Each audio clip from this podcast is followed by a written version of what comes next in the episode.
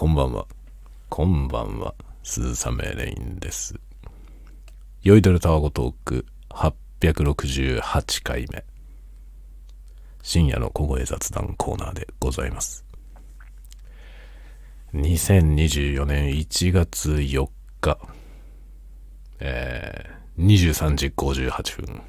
ギリギリまで4日でございますが、もうすぐ5日になるところでございますね。いかがお過ごしでしょうか、皆様。そろそろ今日あたりから、今日あたりというのは1月4日からスタートという方もいらっしゃるかなというところですかね。えー僕が勤めているところは、今日まで、まあ、4日までお休み、年始のお休みということで、えー5日の日は始業開始という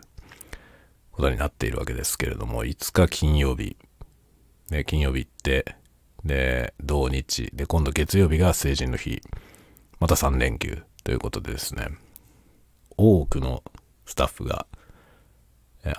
1月5日、休暇を取りまして、連休にしております。で、僕はですね、まあ、他の人が出るんであれば出ようかなとぐらいの感じで思ってたんですが、ほぼ誰も稼働しない。そんなことも珍しいんですけど、ほぼ全ての社員が明日有給休暇を取得して、えーうちの会社はですね、ほとんどお休みの状態になる感じでございます。なので僕も休暇を取りました。稼働はだから来週の火曜日からということで、まだ連休が続きます。羨ましいでしょ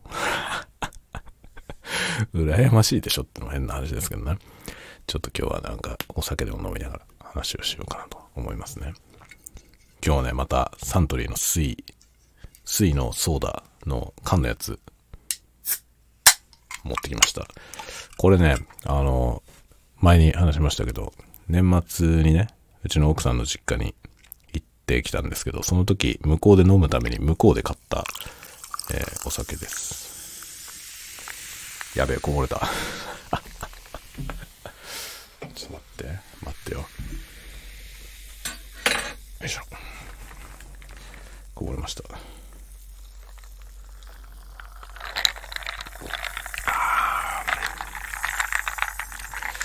いいですね、これ。これ今ね、あの、こちらへ帰ってきて、えーうちはですね、あの、まあ、家の中が全館暖房なので、家の中に寒い部分がほぼないんですよね。で、まあ、玄関からこう隣接してるところに、ガーデンルームを後から増設したガーデンルームがあって、そこは断熱が入ってないので、寒いんですよね。断熱の外側にある部分ということで、そのね、あの、ガーデンルームに今、このね、缶の飲み物を置いてます。で、まあ、冷蔵庫よりはるかに寒いんで、結構ね、いい感じにキンキンに冷えますね。という、このね、ジンソーダ、キンキンに冷えたジンソーダを飲みながら、えー話をしていこうかなと思っているところです。あのね、前回、まあ2024年の抱負でもないけど、こう、こんなことやっていこうかなみたいな話をね、したんですけど、その後ね、あの、ノートに、またそういうね、年始の挨拶みたいなものを書きました。一応ね、毎年念頭にそういうのは書いてあります。で、その時思ってることを書いておくとね、まあ、年末に振り返って、今年はこんなことやるぞみたいなね、ことを念頭に書いておくと、それを年末に振り返った時にね、ああ、このぐらい達成できたなとか、とか、えー全然違うことになったなとか、まあいろいろあるかなということで、書いておこうかなと思ってます。まあ書いといて、と途中で見,、返してね、その、なんていうの、あの意思をこう、キープするというか、そういう目的のものではなくて、まあ、そういう目的であれば、なんかノートに書くとかいうよりは、なんか紙にでも書いて壁に貼っといた方がいいですね。その 日頃見えるところにね、書いておいた方がいいかなと思うんですけど、まあ、僕はそういうことはせず、一応今思ってることを単に、その、なんだろうね、あの、記録としてね、書いておこうと思っているということですね。で、あのね、まあ、僕はあんまりそのね、目標っていうものを立てないんですよね。で、これはね、ある程度、なんだろう、30、30歳ぐらいの時かな、ぐらいに、やめたんですよ。その、計画を立てることをね。あんまりこう、なんですかね、あの、いろいろ他人にはね、おすすめできないやり方ですけど、まあ、僕自身としてはこれがいいなと思っていて、目標みたいなものをね、立てるのをやめました。あの、まあそれまではね、普通に目標を立ててね、中長期目標というか、立てて、例えばまあ1年の目標、今年はここら辺までやれるようになるぞみたいなのとかね。で、もうちょっと長い単位で3年後、5年後こうなるぞみたいなことをね、割と思ってたんですよ。若い頃。20代ぐらいの時ね。にはそういう感じで、あの、計画を立てて、で、その計画に向かって進むみたいなことをね、やってたんですけど、その後ね、なんて言うんですかね、自分のこの人生がですね、まあ、思ったようにいかないんですよ。で、その思ったようにいかないことがね、まあ、僕の場合あまりマイナスじゃなかったというか、思っても見ないことが降り注いで、で、こう、面白そうだったらそれに乗っかっていくみたいなやり方をしていたらですね、こう、思わぬところに進んでいくわけですよね。で、そのね、思わぬところに進んでいくのが面白いなと感じたので、それ以来ね、なんかあんまり中長期の目標を立てるのをやめたんですよね。どうせどうなるかわかんない。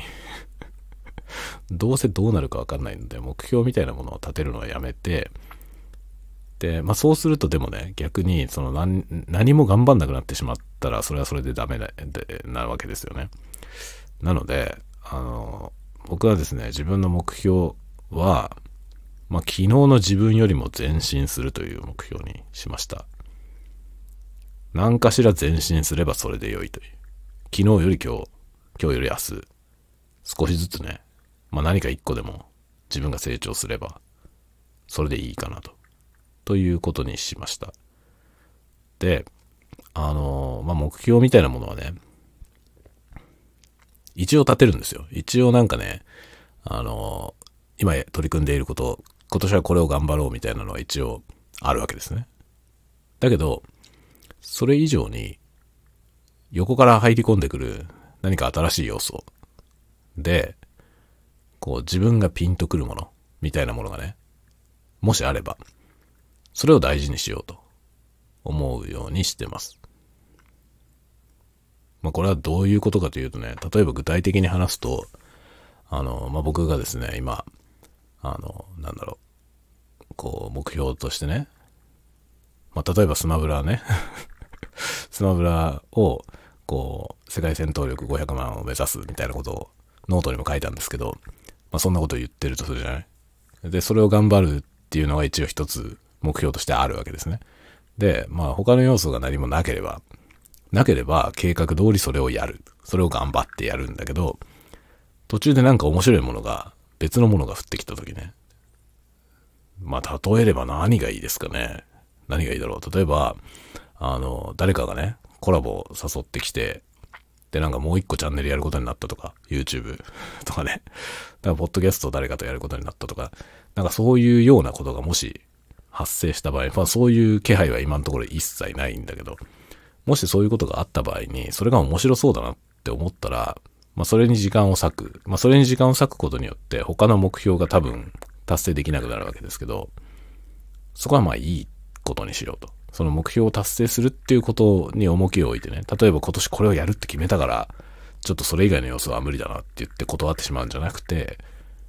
その時天秤にかけて面白そうだなって思った方にこう振るっていう感じですね。で、それによってまあ目標、当初の目標が、まあ仮に達成できなくなったとしても、まあそれはそれかなっていうぐらいのノリでやってこうと思っていますね。まあそれをずっとやってきて30代ぐらいから、もう10年くらい、まあそういうスタンスでやってるんですけど、まあ、それによってなんか面白いですね。だから自分で自分の、あの、可能性を縛らないというのをね、割と心がけていますね。これはなんかね、自然にやってるわけじゃなくて、多少意識してやってますね。面白そうだと思うものに乗っかっていく。そこにどんどんこう、入っていく。で、もうそれは本当にタイミングのものなんで、例えば DIY とかもね、DIY をやってみたいとずっと思ってたんですよね。ずっと思ってたけど、去年の暮れぐらいですね、に初めてやりました。もっと早くやればいいだろうっていう感じなんだけど、自分でも思うんですけどね。もっと早くやってもよかったなと思いますけど、まあタイミングですよね。その時やろうと思った時が、まあやる時であると思うので、そうね、なんかピンときた時に始めますね。で、それを始めたことによって他のことがお留守になるんで、あの、いろんな目標がですね、こう、滞るんですよ。滞るけど、まあそれはそれだということで。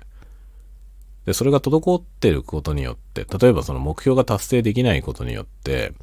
あの、なんていうの、あまあ達成できなくてもいいやっていうことなんですけど、ただ単にその達成できなくてもいいやだけがあるとね、こう堕落した 生活を送って、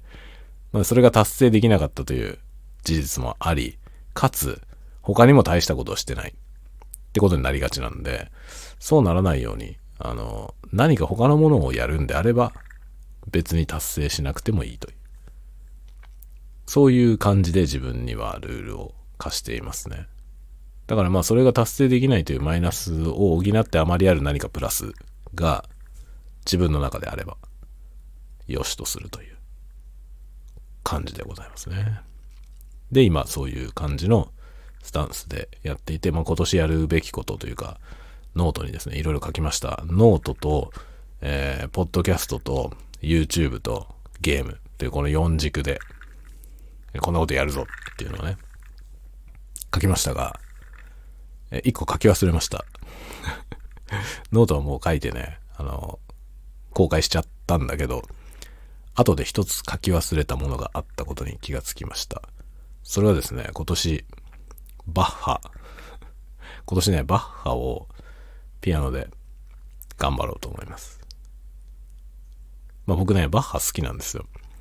で、バッハが好きで、あのー、以前ですね、まあ僕はあのメインの楽器はエレクトリックベース、電気ベースなんですけど、その電気ベースでね、あのー、バッハの無伴奏チェロ組曲というのがありまして、まあ有名なやつですね。無伴奏チェロってまあもちろんその無伴奏だから、チェロ一本でこう演奏するやつね、があるんですよね。で、その無伴奏チェロをエレクトリックベースで弾くというのを、まあ、ずっと長いことやってたんですよね。学生の頃から。まあそれは本当に、あれ、始めたのは多分二十歳ぐらいの時ですかね。で、組曲のすべてをやり終えたのが、まあ何年もかかってましたね。何年もかかって弾き切ったんですよね。っていうようなことやったことがあって、まあ、バッハの音楽は好きなんですよ。メカニカルな感じが好きですね。で、非常にロジカルだし、それでいて、その斬新ですね。今聞いても、今聞いても何ら遜色ないというか、あの、まあ、バッハってね、クラシックの音楽の中でも古い方なわけですよね。その、まあ、の有名な作曲家ね、あの別に音楽に詳しい人じゃなくても知ってるような作曲家っていっぱいいるじゃないですか。モーツァルトだ、ベートーベンだ、ドビュッシー、ドボルザーク、いろいろいますよね。そういう名前の知れている作曲家たち、軒並みよりも、もっと昔の人なんですよね。バッハは本当に元祖というか、バロック時代のね、作曲家で、まあ一番古いと言っても過言ではないと思いますが、その時代の人なんですけど、で、しかもバッハの時代にはピアノっていう楽器なかったわけですよね。だからハープシコードとかそういう楽器、鍵盤楽器用のその楽曲をね残しているわけですけどそのバッハのね時代の音楽が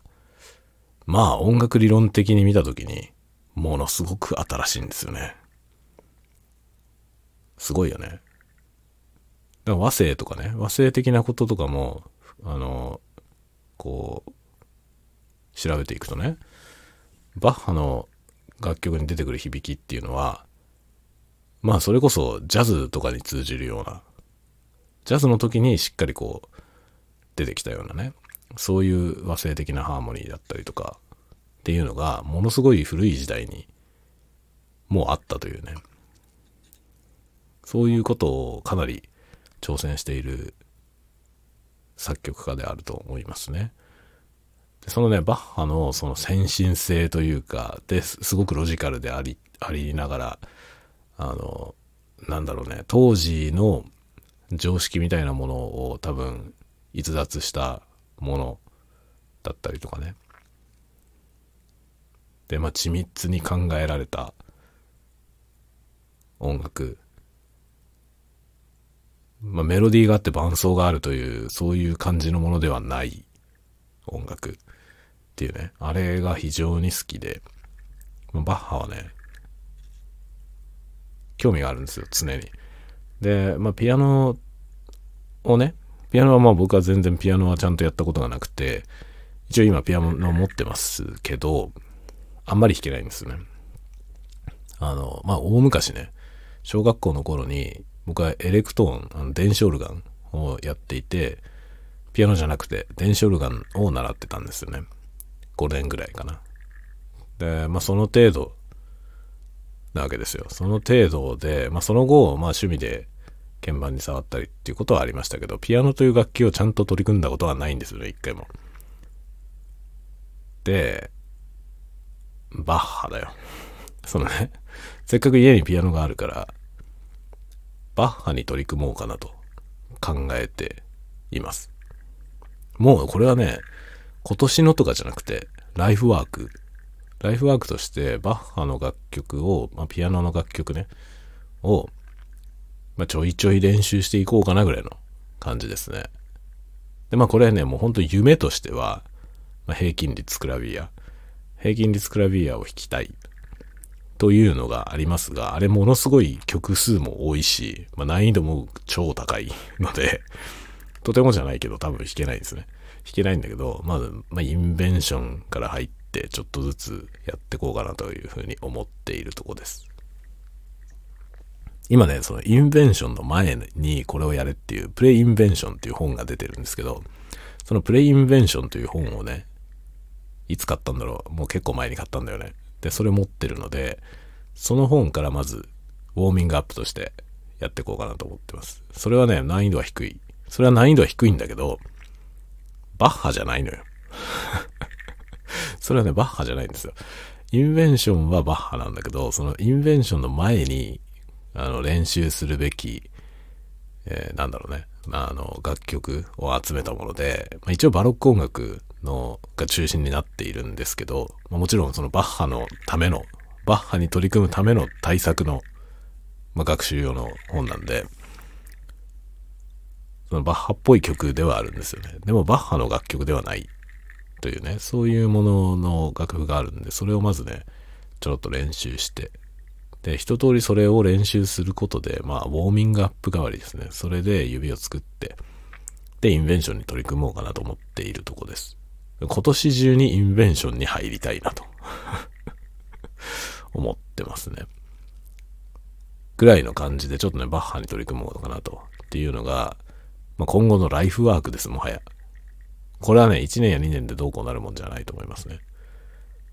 インベンションとかも正直難しいので、あの、そうそう簡単にはいきません。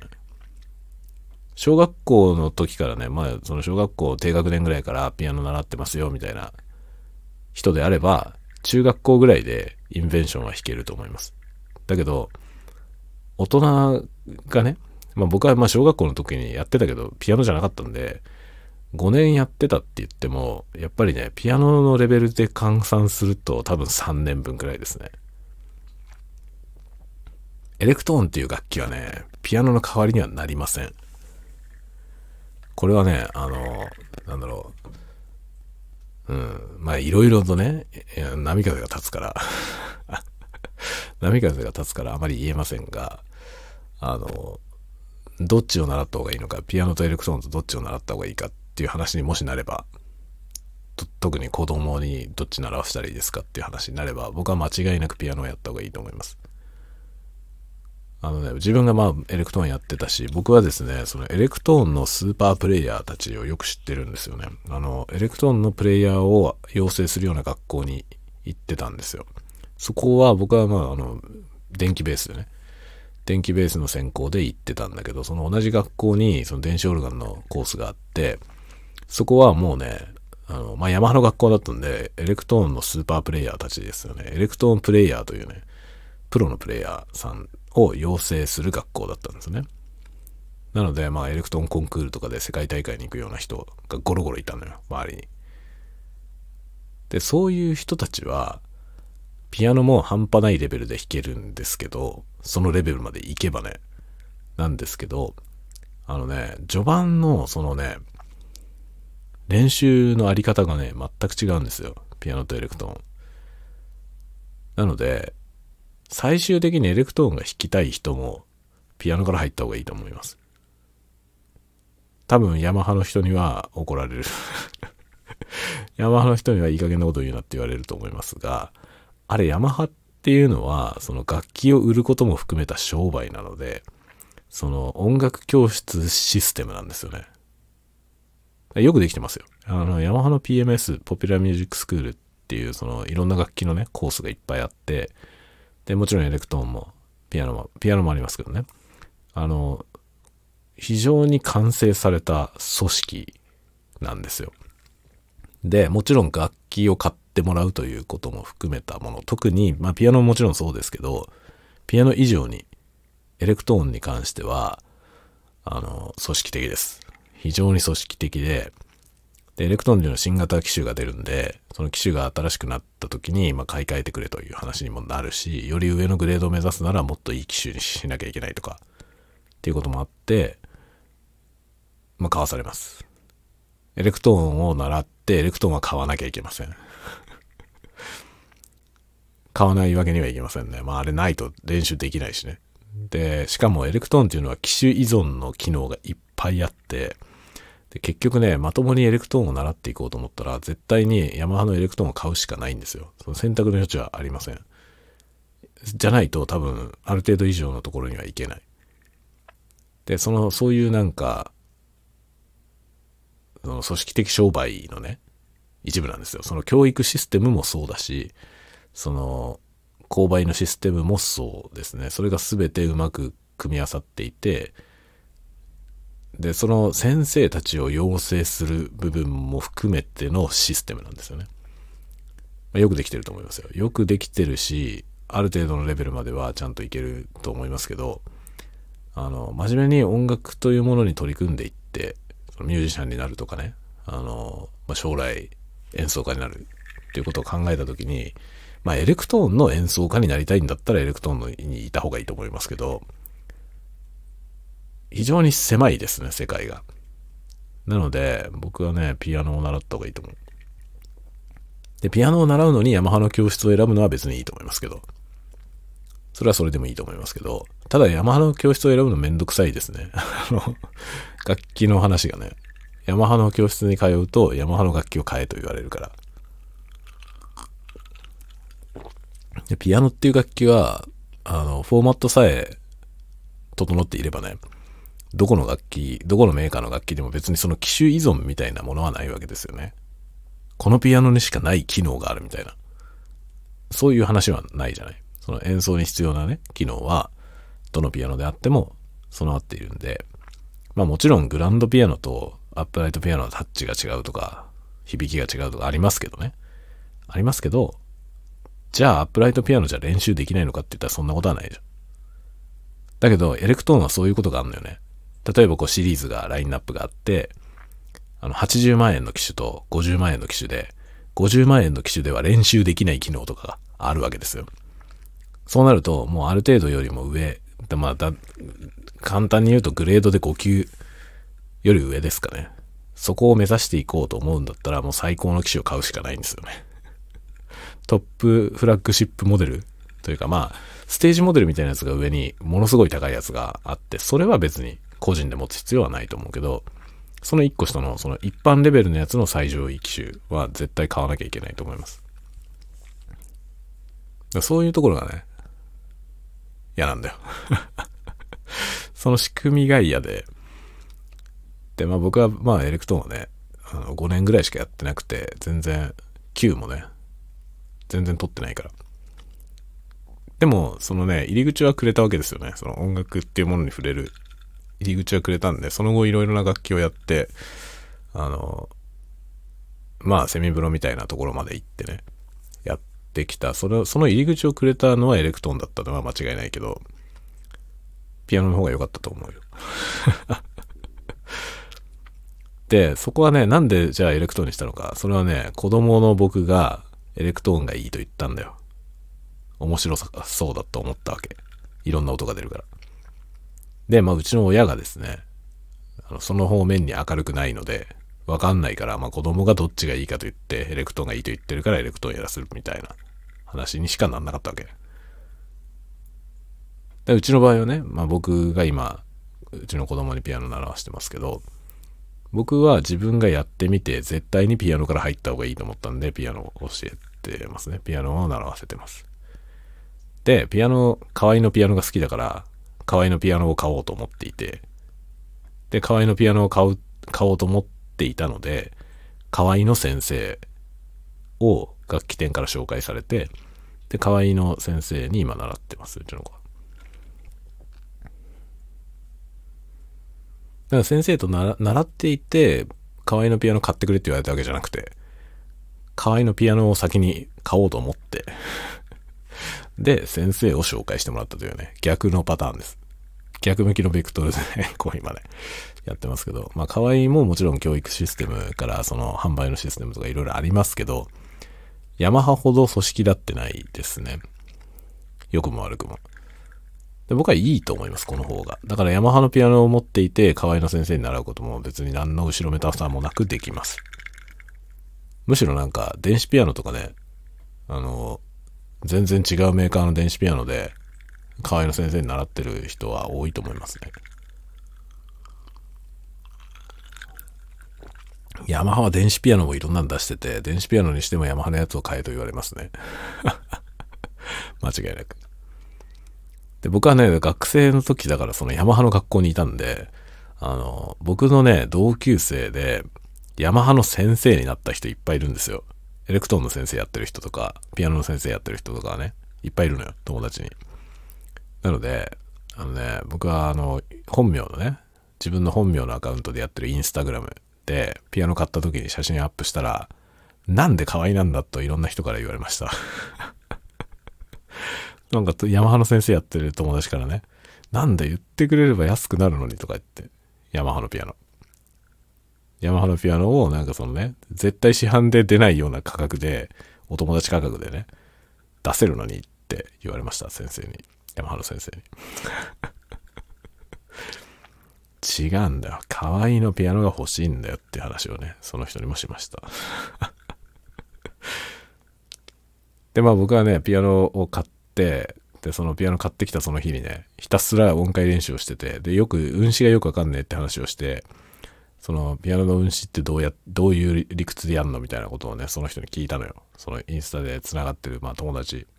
学生の時の友達なんですけどね。で、今、エレクトーンの先生やってるのね。で、その人にね、鍵盤楽器の運指っていうのはどういうふうに考えればいいんだみたいなことを聞いたら、なんかね、そのピアノをね、ピアノを買って、いきなり音階練習をするやつ珍しいよねって言われましたね。だいぶ特殊だと思うけどねって言われて。で、まあ、ピアノの運指っていうのは、なんか理論だってこの運指が正解ですってものはなくて、あの、まあ、プレイヤーによると言ってました。まあ、全然何にもルールがないわけではないけれども、あの、なんていうの、こう、明快にね、その、この場合はこうであるという、その一つの解があるわけではないということは説明されました。みんなね、自分が自然な運指で弾いてると言ってる。だから難しいのよ。どうやってその運指をマスターすればいいのか。それがね、非常に難しいですね。セオリーがないから、困ったなと思って。困りましたね。だからそれをね、どうやってやるんだろうということでね、一生懸命やってます。だからね、指番号が書いてある譜面で、まあ、一応練習して、で、その指番号のね、あの、理屈を覚えるというか、あ、なるほど、こういうケースはこうなのかっていうのを自分で慣れるしかないかなと今思っていて、まあそういうふうに練習をしていますね。とかいうことをね、そう、ピアノをね、やってるわけですよ。まあ子供にピアノ習わしていて、僕は自分は独学で相変わらずやってます。で、それをね、バッハ、バッハに絞って、これから先やっていこうかなと思っているところです。今年はバッハです。今年そのバッハを目指す。プリインベンションをなんとか今年中にね、クリアして、で、インベンションに入りたいなと思ってますね。まあ、インベンションのいの一番、一番最初のね、一発目のやつっていうのはもうすごい有名な曲なんですけど、そのインベンションの一番を年内に取り組みたいですね。まあ、完全に弾けるようには多分ならないと思うけど、あの、取り組み始めたいと思ってます。2024年中に。という、これはノートに書き忘れた話です。これ後で追記しとこうかな。書き忘れて書いてなかった場合にね、なんか後で振り返った時にこの話だけないことになっちゃうから、これは後で追記しとこうかな、と、ちょっと漠然と思っております。まあ、あとは、あとはね、本当にいろんなコンテンツを作っていこうというところですかね。で、まあ、ノートに書いたんだけど、あのね、小説、まあ僕は小説を書くっていうのが結構主軸だったんですけど、もう去年、2023年はほとんど小説書いてません。で、多分2024年もできないと思う。で、これね、あの、なんで書けなくなったかというとですね、英語をやってるからなのよ。これはね、無理だなって、2023年1年間やってみて、英語が一段落するまでは、ちょっと日本語の小説書くのは無理だなと思います。あのね、どっちかしかできない。これもうほんとトレードオフで、英語の勉強をするのか、小説を書くのか、どっちかしかできません。両立ができない。なぜならですね、そのね、日本語の小説を書こうと思うと、ものすごく頭のリソースを日本語にもう全振りする必要があるんだよね。で、今までは僕は外国語っていうものを全く勉強していなかったので、その2018年ぐらいから小説を書いてるわけですけど、あの、全くね、頭のリソース100%日本語だったんですよね。本当に100%。英語は、ま、全くやろうと思ってなかったから、一回も勉強してません。だから、もうすべて100%、生活の100%が日本語。で、そういう、その要するに日本語にがっぷりイマージョンしてる状態ですよね。その状態で、さらに、ものすごい深いところに潜っていかなきゃいけないんですよね。小説を書くっていうのは。その、小説以外の文章を書く、まあ、コラムとかはずっと書いてきてますけどね。コラム書いたりとか、教則本書いたりとか、今までやってきたわけですけど、そういう普通の文章、を執筆する。まあその、ギャラをもらってね、執筆するみたいなこともあるわけですけど、その小説じゃないものに関しては、今持っている日本語力で問題ないんですよね。で、日頃、常日頃考えているようなことを言語化できればいい。っていう感じなんで、で、まともな文章であればいいっていう感じなんで、まあ脳みそのリソース的には、まあ、普段のポテンシャルで十分いける。いけるんですよ。なんですけど、これを文芸のレベルに掘り下げようとすると、まあ、小説なり、詩なり、そういうものを書くっていう話になると、一段深まない、深めないといけないんですね。で、その普段の言語レベルからもう一段潜って、日本語というものを考えなきゃいけないんですよ。だから小説を書こうと思うと、頭のリソースの100%じゃなくて、150%ぐらい日本語になるわけよね。で、どっぷり日本語を、もう、考えなきゃいけない。その日本語でものを考えるんじゃなくて、日本語について考えなきゃいけないんですね。それをやるには、その、なんだろうね。まあメタ構造なんですよね。日本語で日本語について考えるのよね。っていう状態で頭の中がもうすべて日本語、もう100%日本語で、四六時中そういう状態じゃないと書けないんですよね。日本語の小説を書こうと思うと。その、どうやって表現をしようかっていうね。どうやってその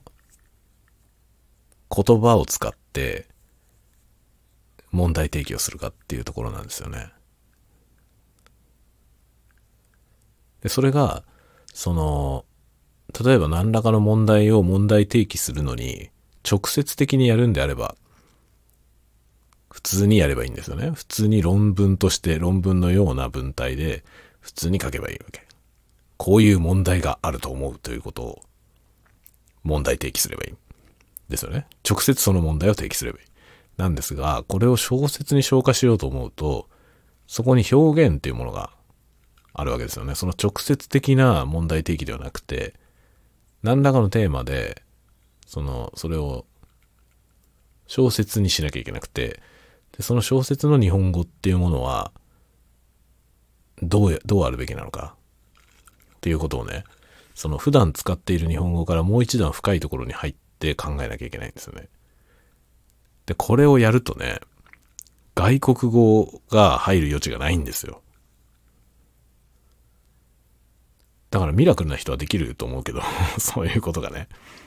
だから多分ね、英語力がもう固まってしまっている人はできると思うんだよね。英語がサクサク考えられる人は。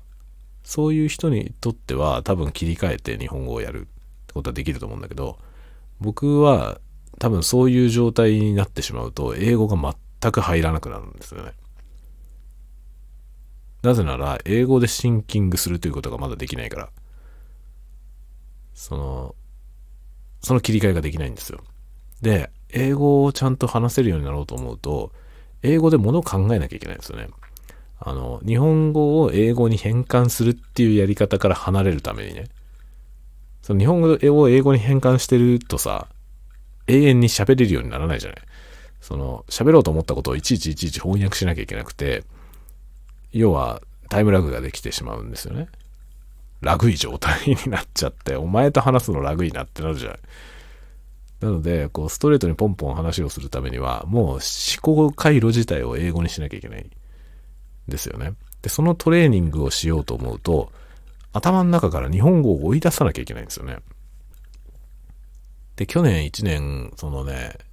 いかに日本語から離れるかっていうことを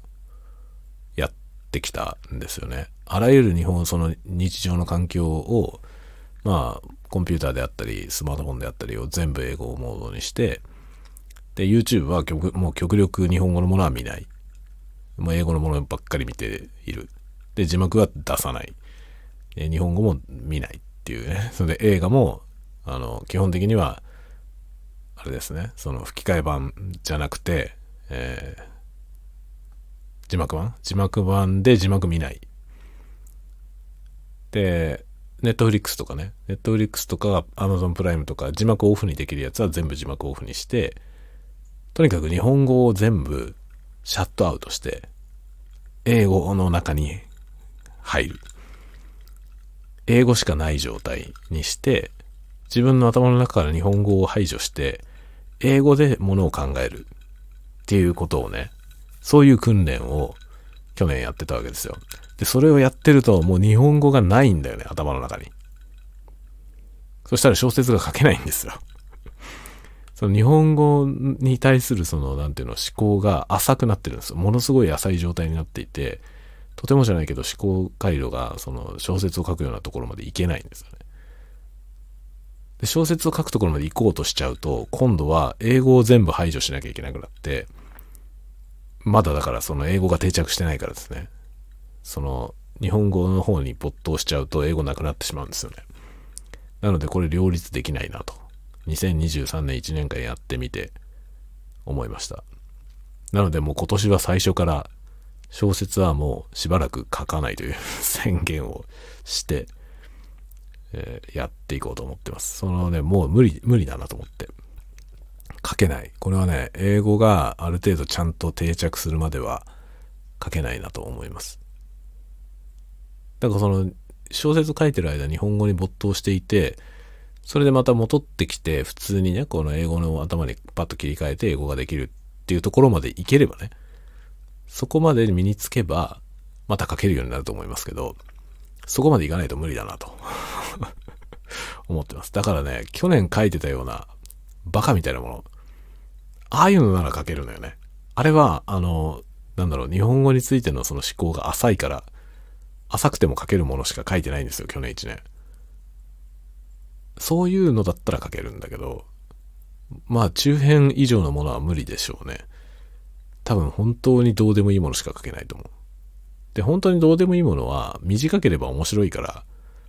いいんだよね。多分その短いもののそういうものを書いていこうかなと思ってます、今年は。その英語のの中で書けそうなものをね、をやっていこうかなと、というぐらいに思ってますね。いや、本当にね、これは両立できないと思いました。去年1年やって。時間的なものももちろんありますけどね、時間的に小説を書くっていうのはものすごくタイムコンシューミングなので、あの、小説一本書こうと思ったら本当に何にもできないですよ、他のことが。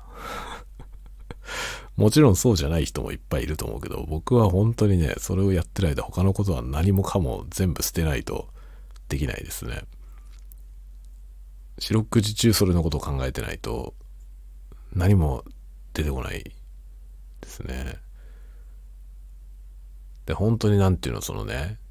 どうし、どうってことない一つのシーンを書こうと思って、それをああでもない、こうでもないってやるじゃない。ああでもない、こうでもないってやってるとものすごい時間かかるんですよね。一文決めるのに ものすごい時間かかるでしょ。そうするとね、本当に他のことができないんですよね。で、特に英語は無理なんだよね。英語と両立することは多分できないので、小説を書くんだったらまず英語やるのやめるってことになるね。で、英語やめると、僕は英語はその動画を作るために英語やってるんで、それも全部お預けになっちゃうんだよね。で、そうするとあまりにも犠牲がでかすぎるので、じゃあ小説の方を一旦止めようっていう風になりました。小説はちょっとしばらく書けません。ま日本語で深く考えなきゃいけないものは書けない。だから本当浅くていいようなものだけですかね。あのノートに書いてたやばいっていう 中編じゃなくてあれ小編か。あの、本当に短いやつ。2000、2000、あれ2600日ぐらいかな。ぐらいの作品があるんですけど、ああいうのだったら書けるのよ。あもうギャグみたいなもんだから。ああいうデタラメな デタラメなもんだったら、多分英語をやりながら片手まで書けると思いますけど、あれはまあ文芸的にはまあ、ほぼ何の価値もないと思うんだよね 読んで面白いとは思うけど、ちょっとだからパッと読んで、まあ笑ってもらえればね、いいかなっていう程度のもんですね。で、ああいうものっていうのは、あの、それなりに読者受けはある。まあ、読んでくれた人が、これ面白いねって言ってくれるとか、笑い、笑いましたって言ってくれるとかね。そういう感じで、まあ、その、なんていうのかな。作って、作っただけのなんかこう、見返りは得られるというかね。自分で達成感も得られるのでいいんだけど、あれは絶対に賞は取らないんですよ。そのなんていうの、その新人賞みたいなのに出して評価されるわけないんですよ、ああいうのは。なぜなら文芸的な価値がないからですね。文芸的に全く価値がないんだよね。その、読んで面白いというだけだよね。で、あの、文学賞的なね、その、新人賞みたいなもの。ああいうものって、面白い小説を求めてるわけじゃないんですよね。だから読んで笑えるみたいな。まあ、読んで笑えるようなものっていうのはニーズはあるんですよ。そのお客さんのニーズはあるんだけど、あの、文学賞にはニーズがないですね。文学賞としてそんなもんに賞をやるのは、まあないと思う。見たことない。そういうなんかバカみたいな作品、そのね、読んで笑っちゃうようなものが受賞したのはかつて見たことがないんで、あの、でまあそういう方向のものを出せるとこないよね。だからまあ僕はもう本当にね、今年というか、まあ去年からですけど、去年、今年、しばらく、こっから3年から5年くらいは多分もうバカみたいなものしか書けないだろうね。その間、もう英語を身につけるまではね、本当に書けないと思います。だからユニゾンみたいなものはもう書けないんだよね。そんなのをやろうと思うと、本当にね、四六時中日本語のこと考えてないといけない。こう日本語という言語はどういうもんなのかっていうね。本当それをね、ひたすら考えていったからこそああいうものが書けるんですよね。で、あれはもうね、そうじゃなきゃ書けないと思う。結構大きな問題提起をしてると思うんですよ。あの、ユニソンという作品はね。ま、全く評価されないけどね、あれ。全く評価されないけど、あれは多分ね、あの、なんだろう、文学、文学というものをちゃんと考えている人なら、あの問題意識は多分分かってくれると思うんだよね。だけどあれそれを言っちゃおしまいだろっていう話をしてるので、あの、小説、小説というものが暗黙的に、こう、なんていうの、暗黙の了解としてね、その、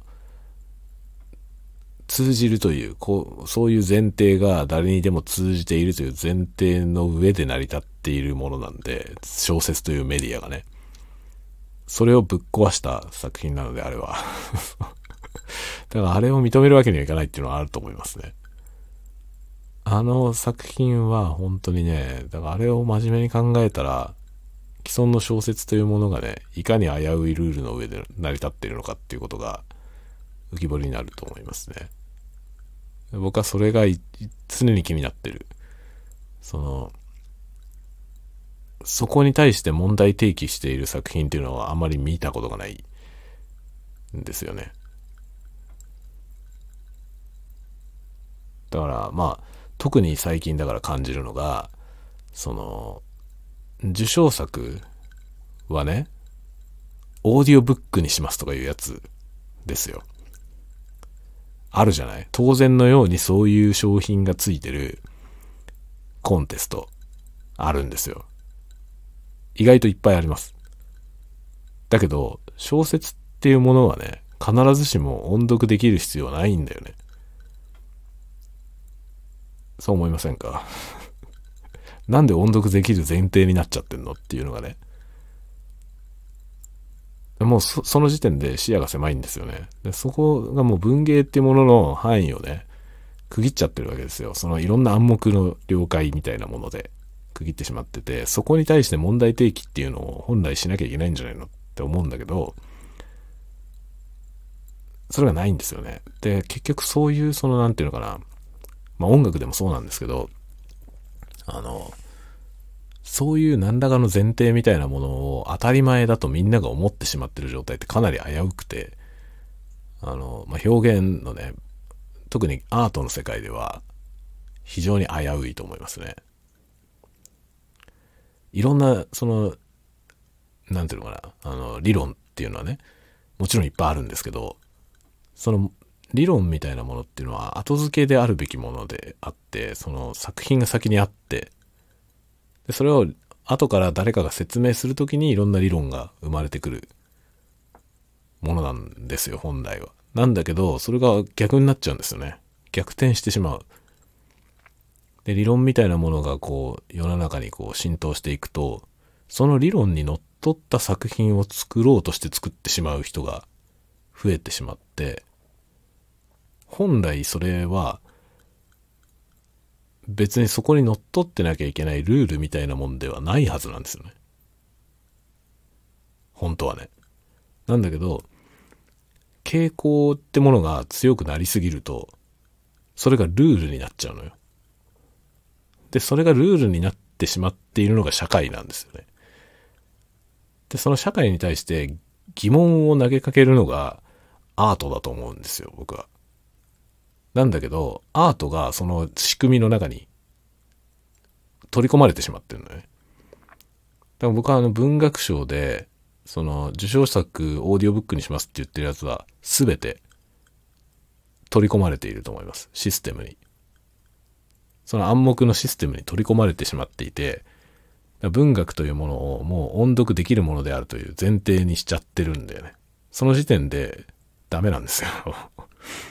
アートじゃなくなってんのもうすでに奴隷なんですよ。システムの奴隷と化してる。だからユニゾンを書いたんです、僕は。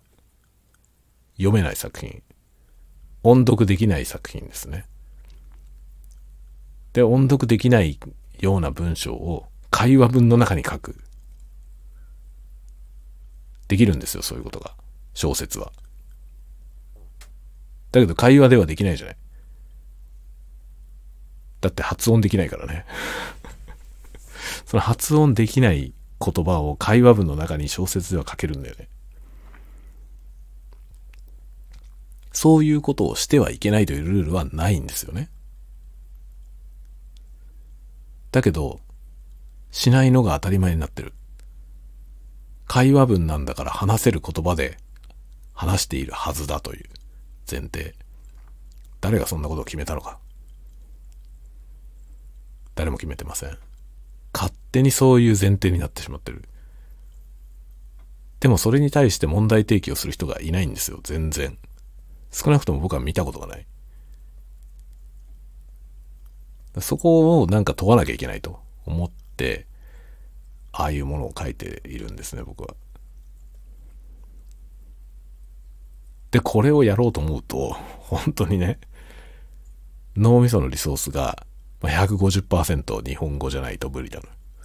だから英語で考える、その、っていうね。thinking in English にならないと英語を喋れるようにならないというこっち側にね、そういう状況があって。で、他方反対側に150%日本語にならないと問題提起できない領域があるっていうこの両輪で、これは両立できないんだよね、僕の中では。ということに気がついて、まあ、2023年1年間やって、そういう結論に至ったので、まあ、2024年はもう最初からまともな小説は多分書けないというバカみたいなもの バカみたいなものだけやりますということをノートにも書きました。去年ね、去年書いたあの、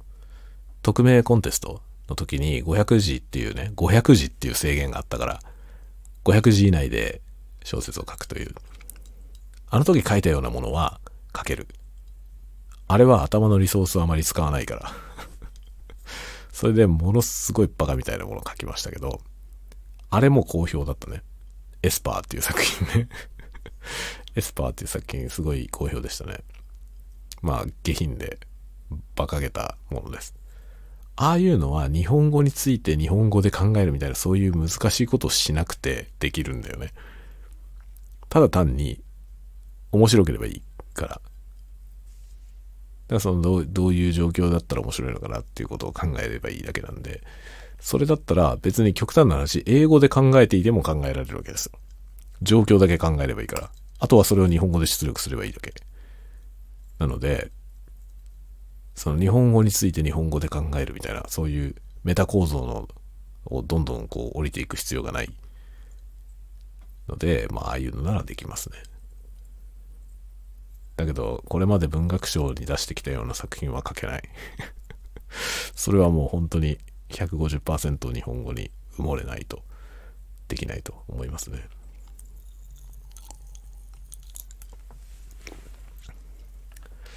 というようなことで今日はダラダラといろんな話をしてきましたが結局何だったのかというと2024年の抱負みたいな話でありました。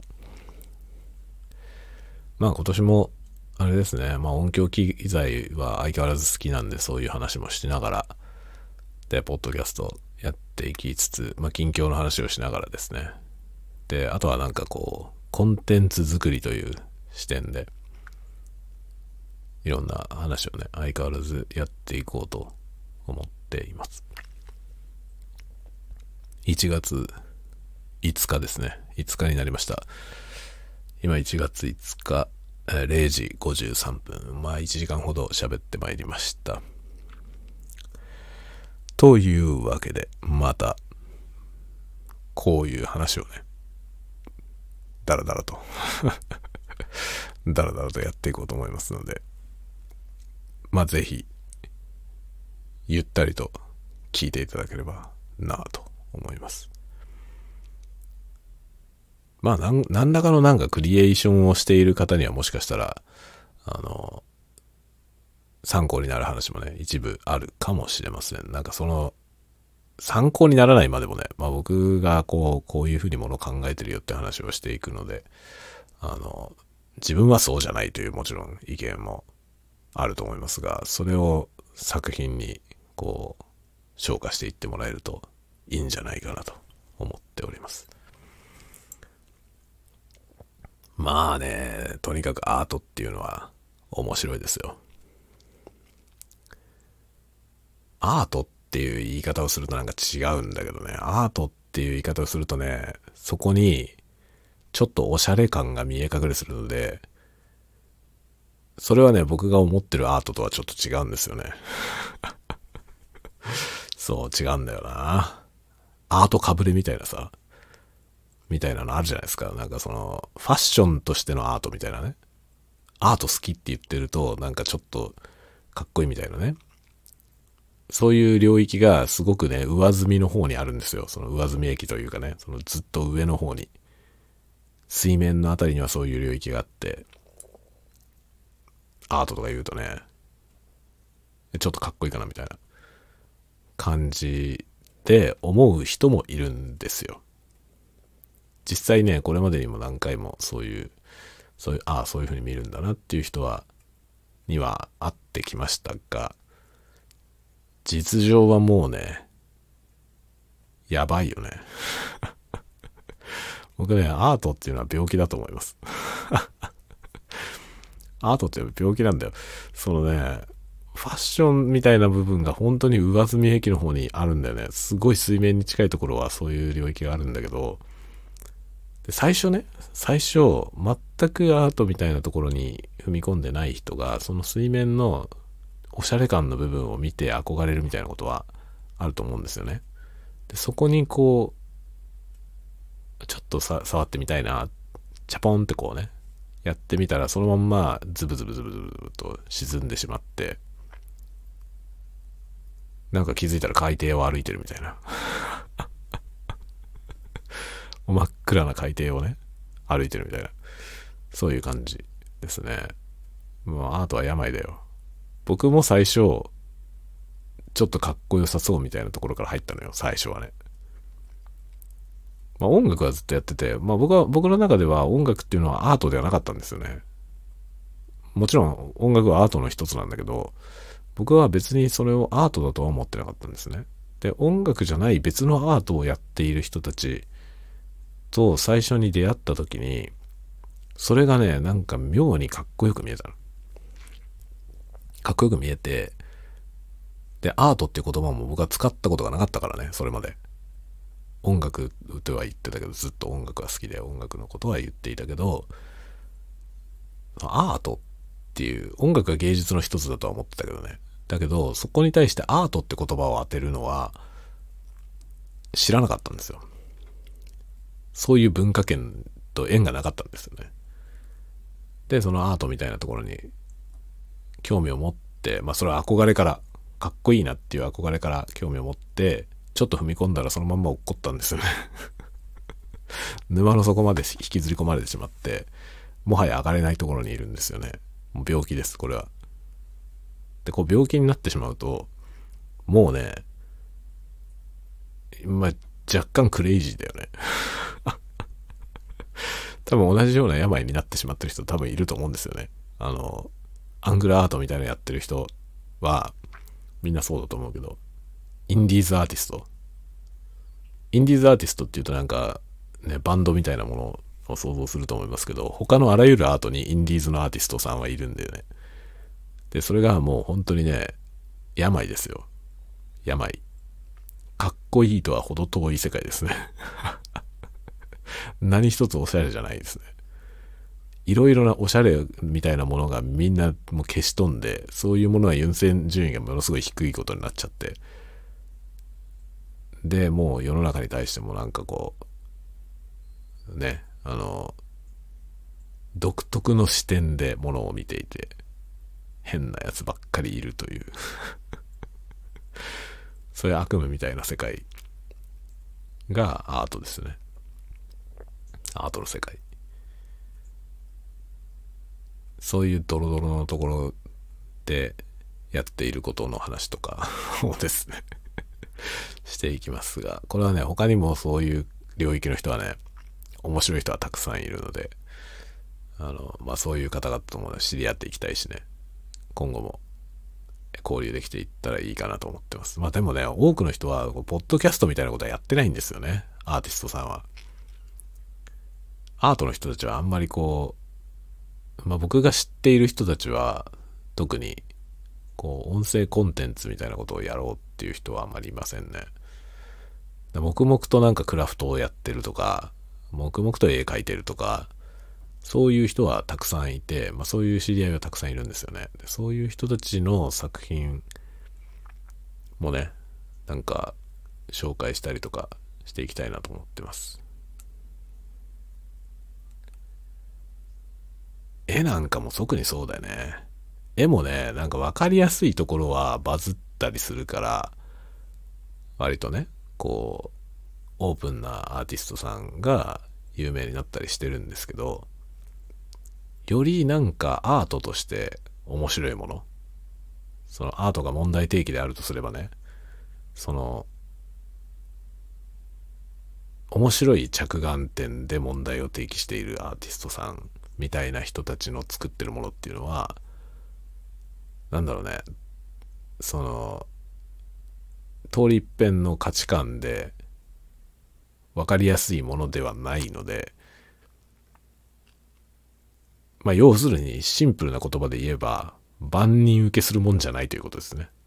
僕の小説みたいなもんです。そういうものなんで、面白いのよ。なるほどなっていうものがいっぱいあるんですよ。絵なんかは特にそうですね。絵はそのシンプルに分かりやすいものっていうのは、まあ、写実的であったりとか、まあ、単純にうまい絵ですよね。うまい絵っていうのはバズりやすいわけですよね。分かりやすいから。だけどじゃあそのうまい絵が何かを問題提起しているかっていうところでいくと、それはまた微妙だと思いますね。もちろんできてるものもありますけどね。そのすごい問題提起をしてるなって思うような、な、そのすごいうまいいわゆるうまい絵描いてる人もいますが、多くの場合は、そのね、単純なその、なんていうの、通り一遍の価値観でうまいっていう感じのものじゃないものの方が、とんがってるよね。っていうのは感じますね。で僕は割とそういう絵が好きで、そういうものを描いてる人たちを割と愛好していますね。あまり有名なアーティストさんはいない。だから。あまり有名じゃない人が多いけど、僕が好きな絵を描いてる人。でもね、この1億総クリエイター時代になって、で、クリエイターズエコノミーとして、まあ、YouTube みたいなものがあって、ある程度マネタイズできるこういうものがね、その媒体がいっぱいあって、本当にその個人の作家さんが自分の作品を世界に向けて発信できるようになったでしょ。これはね、めっちゃ面白いですよね。その受け取る側からしても面白いんですよ。だから僕 YouTube がなかったら全然知らなかったようなアーティストさん何人も知ってるし、その、で、特に YouTube で、そのね、そんなに有名じゃない人とかだと、結構本人とも交流できちゃったりして、インスタとかフォローしたりね、して、なんかコメント書いたりしたら、その、相互になっちゃったりとかして、こちらが一方的に好きでね、こうフォローしたんだけど、コメント欄でやり取りができちゃったりとかするわけですよ、その本人と。これは面白い時代ですよね。なんか僕は本当にだから今のこの状況はね、めちゃめちゃ面白いなと思ってます。これからは AI も出てくるからね。面白いですよ。なお、一層面白いと思います。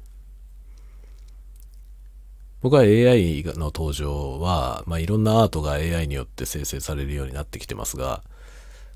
アートに関しても、それ以外のことに関しても、AI というものの発達に関しては肯定的な立場です。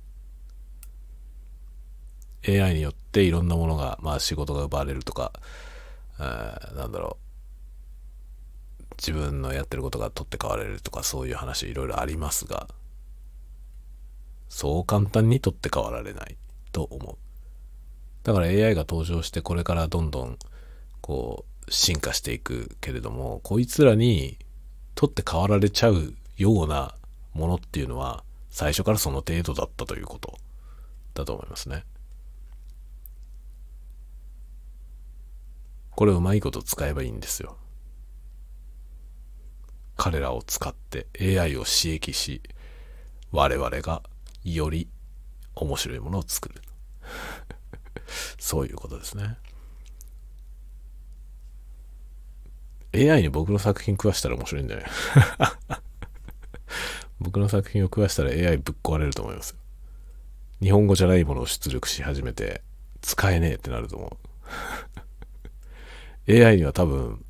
その、めちゃめちゃ、そのね、読めない文章っていうものがね、表現としてのそういうものと、ただのデタラメと区別ができないと思います。AI には。その区別ができるようになるのはまだ当分先だろうね。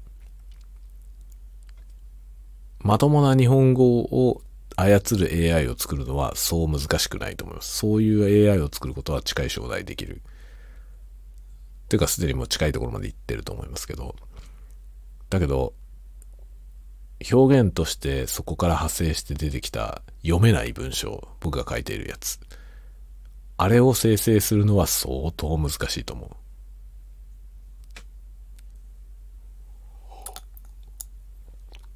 なぜならサンプルを食わして、そこから統計的にルールを導き出すことができないからですね。だから僕が書いてるものは AI には作れないよ。しばらくは作れないと思います。永遠に作れないとは思わない。永遠に作れないとは思わないけど、まあ多分向こう10年は追いつかれないだろうなという自信はありますね。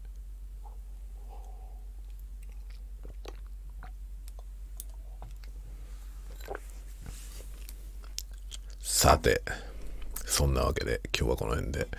終わろうかなと思います。ではではでは、また次回のタワゴトークでお待ちしております。